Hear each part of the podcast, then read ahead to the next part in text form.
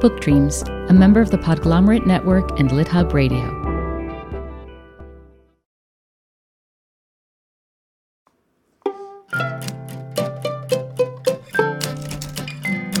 Hello, and welcome to Book Dreams, the podcast for everyone who loves books and misses English class. I'm Julie Sternberg, and I'm a children's book author. And I'm Eve Yohalem. I'm also a children's book author.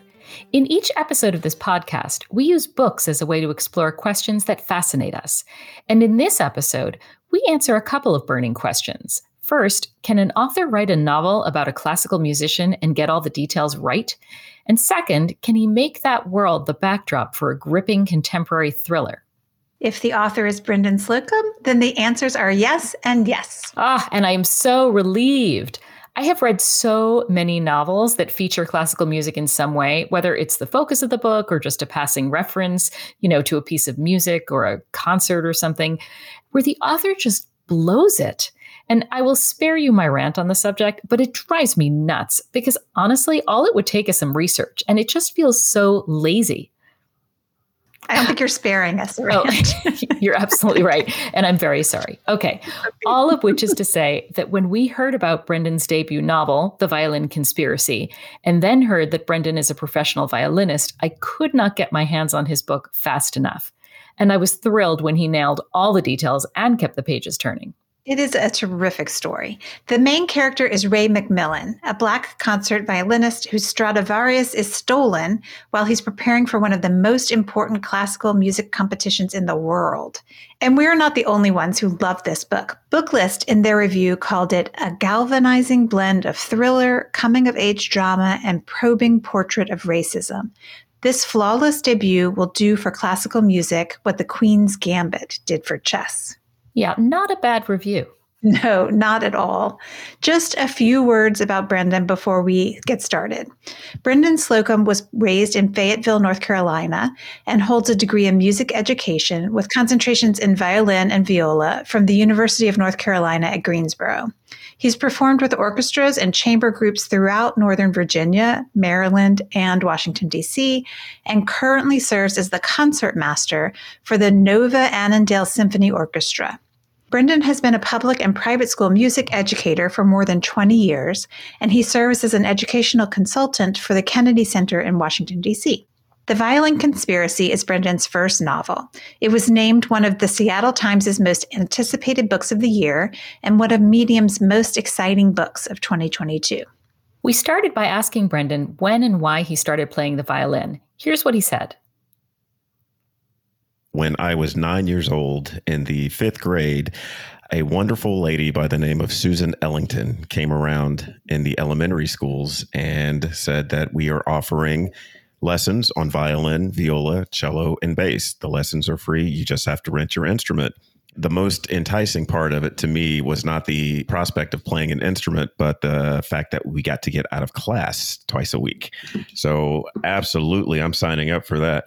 A couple of my friends decided they wanted to do it too. It's like, all right, we'll be the three musketeers and we'll do this. And the day came, they decided, now nah, we're not going to do this. so I was like, well, you know, I, I have the violin. I may as well go ahead and try it. And it just, it was life changing and was there something in particular about classical music that spoke to you?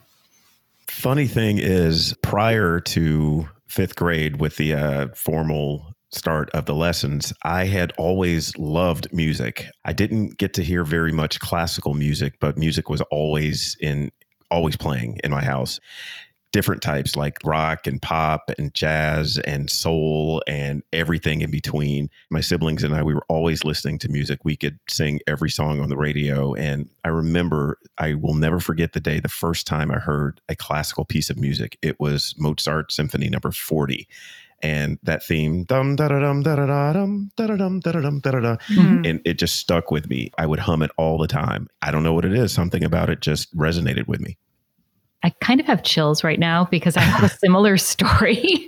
Wow. which is when I was in junior, I was always a music theater kid. And when I was in junior high, a teacher of mine, a music teacher, said, Here, try this piece of music. And he handed me the letter duet from The Marriage oh, wow. of Figaro, also Mozart. Mm-hmm. And I had the same experience. I, I, Yeah. I learned this piece of music. I heard this piece of music, and that was it. Yeah. I was not a music theater kid anymore. I was an opera kid, and I just thought it was the most beautiful thing I'd ever heard and felt. So, yeah, what is it about Mozart? See, that gives me chills just hearing that. Oh, that's amazing. One of the things I adore about your book is that you get those classical music details right. I mean, obviously, of course, you do. It's the world you live in, but it is really rare to see that in fiction. Hmm. So I know why you get the details right, but I'm really curious about how. What was your writing strategy, knowing that the majority of your audience wouldn't be intimately familiar with classical music? How did you decide how much detail to include? How did you go about integrating technical details in a way that doesn't feel didactic?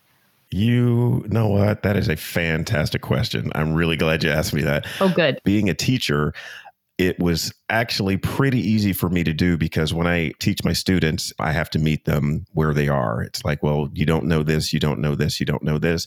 I'm going to show you the best way to learn and apply this. So I would use terminology and use words and use imagery. It's like, well, it's like this is a hummingbird jumping from flower to flower and zipping here and there and landing on a cloud. And does that make sense? Oh, yeah, I could see that.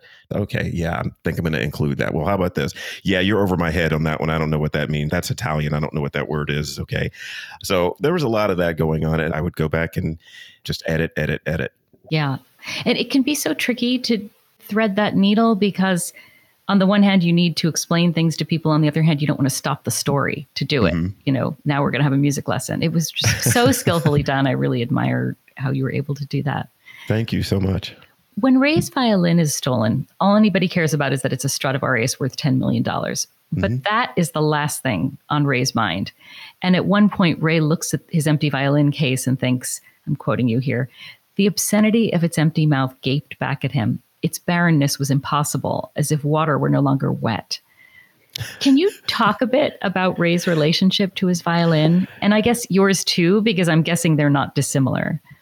They are definitely not dissimilar. My violin was actually stolen when I was in high school, and it was just, it was devastating. Oh, It truly felt like a piece of my soul was just gone, and I would never get it back. And I remember opening the case and looking in disbelief, closing it, opening it again, hoping to get a different outcome. I must have done that five or six times, and it was just disbelief. And it just hurt.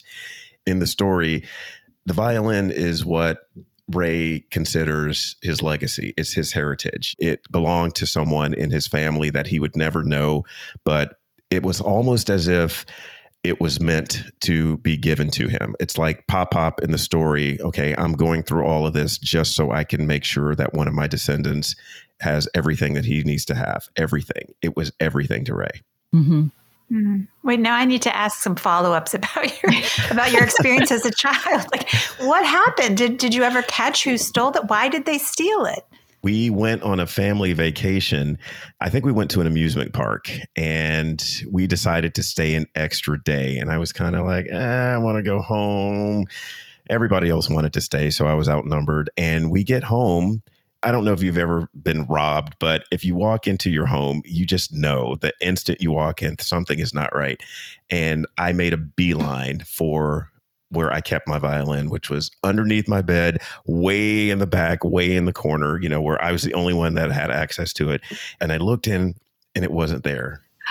And I did the, the triple take. I, I looked three, four times. I left the room. I came back in. I looked again. Maybe I'm just missing something. And it wasn't there. I don't even remember what else was taken from our house, but I just remember that it was gone. And it was my senior year in high school. And this was supposed to be, yeah, I'm going to do this. I'm going to go to school and learn how to play, and this is going to be fantastic. And Oh, it was just earth shattering. I had nothing. I felt like I literally had nothing. Oh no! And what was it like replacing the violin? Or did you get it back? Or did you find out who took it? My 1953 Eugene Lehman violin is still out there somewhere. So if any of your listeners see a 1953 Eugene Lehman, it belongs to me, and I'd love to have it back. but um, I was extremely fortunate. that once the word got out with the uh, teachers in the community that my violin had been stolen, a very, very loving patron offered to allow me to use their family violin. I was allowed to use that my four years in college until I graduated, got a job, and I bought my own. And um, I recently bought a French violin that I still have to get appraised to figure out exactly who the maker is, but it's right around 1750, 1755, somewhere in between there. And I love this instrument, and it is never leaving my side ever. wow.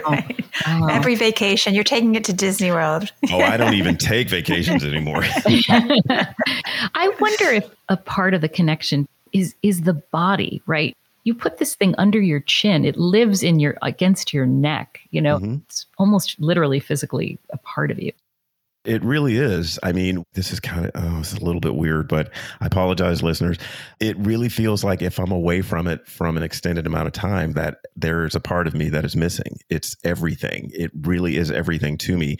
It has taken me so many places and gotten me through so many uh, experiences and just given me so many opportunities. It really is a part of me.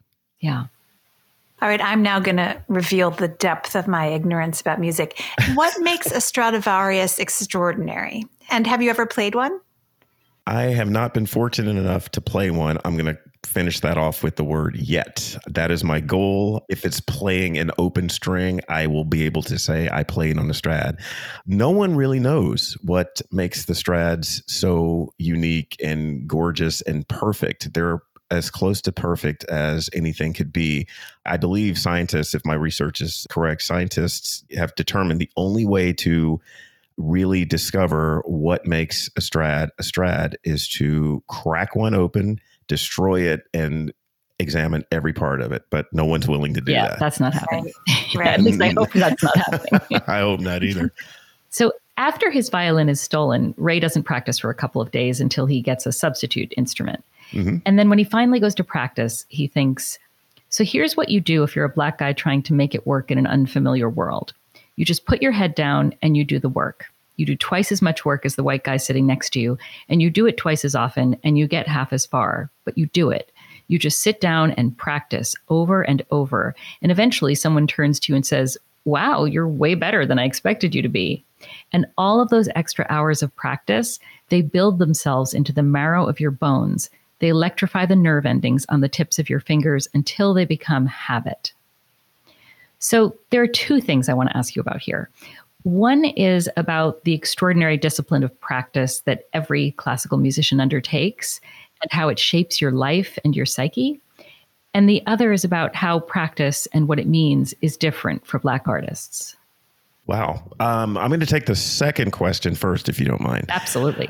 I can just speak from my own personal experience. There have been times where, you know, I've done the work, the same amount of work, even more than some of my counterparts. And you just don't get the same results. There's always, well, what's the best way to say this? Um, eh, that was good, but it, there's always a but. There's always a but.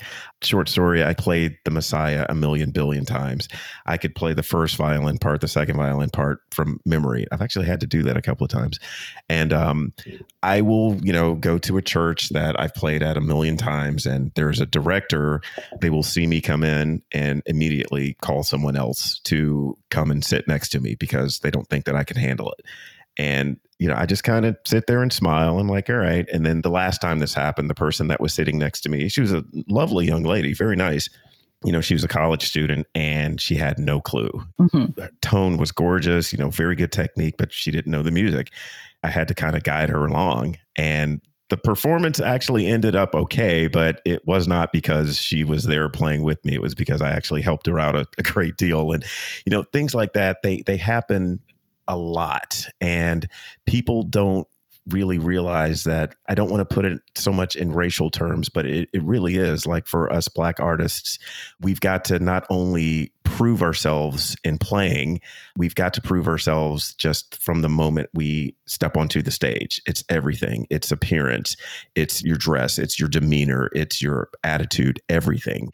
Everything has to be A plus. If it's not, you're substandard. That's how At least I have felt in the past. I don't want to speak for everyone, but that's been my experience. And surprisingly, I'm not bitter about it. I just take it as that's the way it is. Does that make any sense? It does. There's so much about the book and what you've said about the book that seems paradoxical to me. So, on the one hand, there's what you just said. And then the paradoxical part is that practice itself gives shape and meaning to a musician's life. So, it gives shape and meaning to your life. And you've had so much experience with racism and discrimination despite all of that practice. Mm-hmm. I guess, you know, it's holding those two things at the same time. But you know, all of that practice, I wouldn't trade it for anything. In spite of what the end results are in someone else's eyes, the practicing, it teaches you so much. You know, I would practice three and a half hours every day. And I did that for four years, three and a half hours every single day. And I did that because one, I wanted to get better. Two, I did not want to disappoint my teacher. Three, I felt like I had to. You know, it wasn't even a question of, well, why are you practicing? No, no, no. It's when am I going to go and practice? And Eve, you know this with practicing and everything. It just it makes you feel better once you are able to get that run or you're able to, you know, perfect that technique that you've been working so hard for. And then you get to go out and show everyone, yeah, this is what I've done. This is what I'm about. Yeah. And then when you don't do it, you feel kind of itchy. Oh my gosh. You know, like hair shirt. oh, yes, absolutely.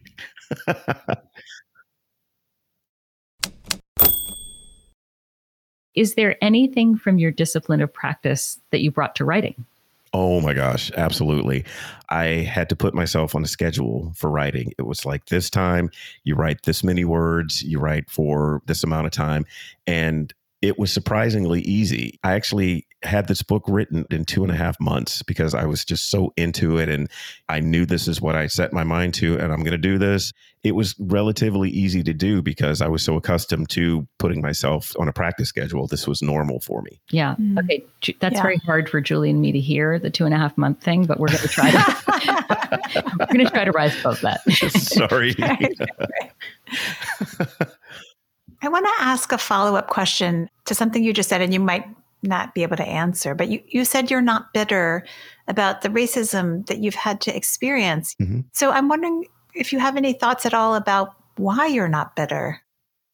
I used to be bitter when these things were confronting me just head on, I was bitter. I was just angry, angry, angry. Why is this happening to me? It's not happening to anyone else. I've done the same things that they have. I've gone to the same schools, had the same teachers. It's not fair. But then I had an epiphany. I was like, life is way too short. I, I can't do this for other people. I have to do this for me. And if I'm doing it for me, why am I getting mad over something that I'm not going to be able to control? All it's doing is taking away time and energy. And I don't want to do that. And I also realized from talking to a lot of people and having different experiences that if someone views me differently, it's probably not because of something that I've done, it's because of something they don't know. A lot of it is just ignorance. They just don't know you know well we see pictures of you or pictures of people who look like you we see people like you on the news or we see videos all you do is you, you're a rapper you're a basketball player you're a football player you're a criminal that's what a lot of people see and you can't really fault people for saying what it is that they see and informing those opinions based on what it is that they've been exposed to. So I view it as it's not really your fault. How can you fault someone for something that's not really their fault? Mm. That's very generous of you. Uh, I try. you have said that music has saved your life. Can you tell us how? 100%. Um, friends that I grew up with are in jail.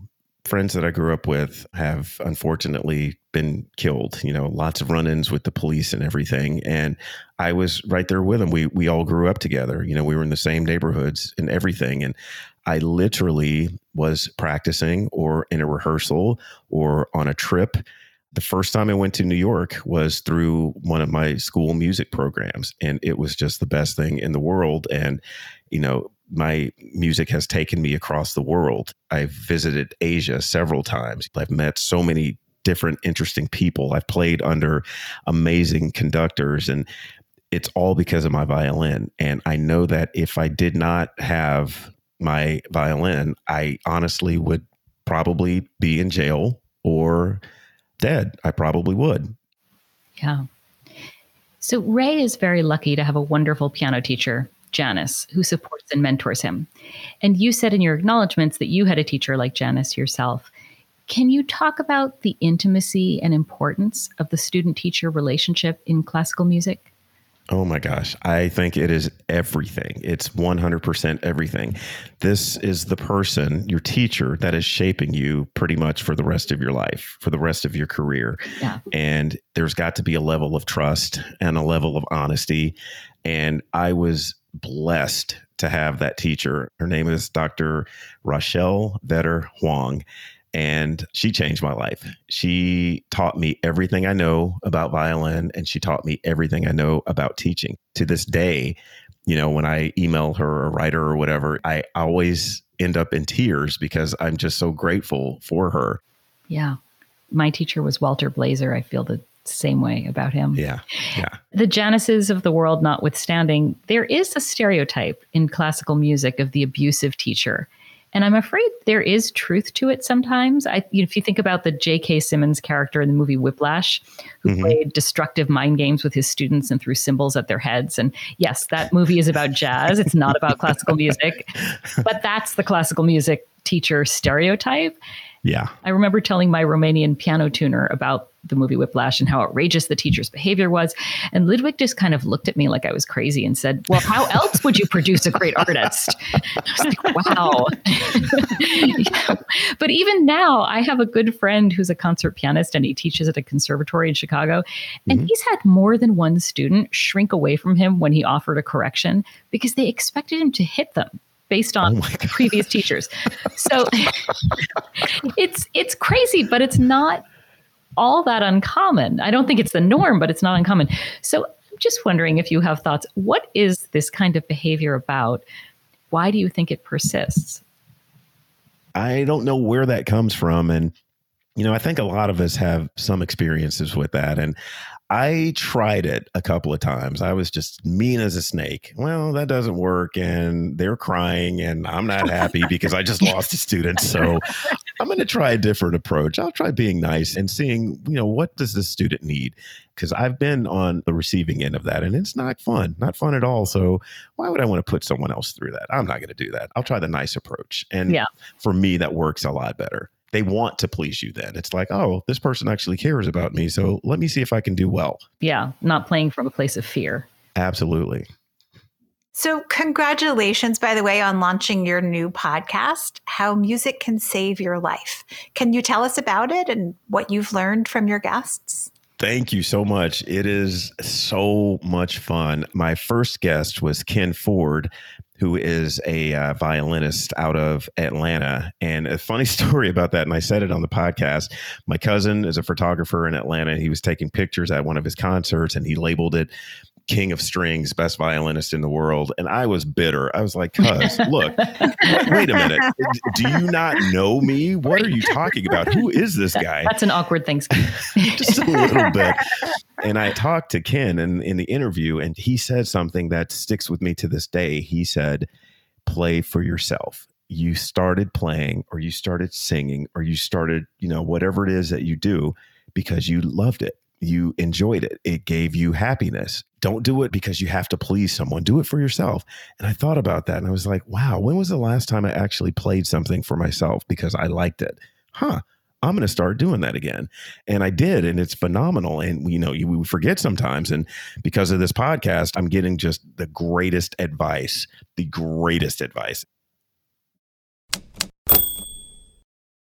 I'm trying to think of whether there's another occupation with the same kind of intimacy as being a musician. You know, when Brendan talks about his violin, he says things like, it's a part of me, or it's a part of my soul, and he believes he wouldn't be who he is without it. Every musician I know feels that way. I think there's something about the time it takes and the solitude involved. You know, you start when you're a child before you're fully formed as a person, And then it usually takes about 15 years to become skilled enough to be professional. And all that time, you're practicing hours and hours every single day, mastering technique and alone with your own thoughts, thinking things like, what did the composer mean in this moment? And what do I want to say here? And then there's that one on one student teacher relationship, week after week, year after year, just the two of you building an artist. What do you think? Do you think other professions are like this?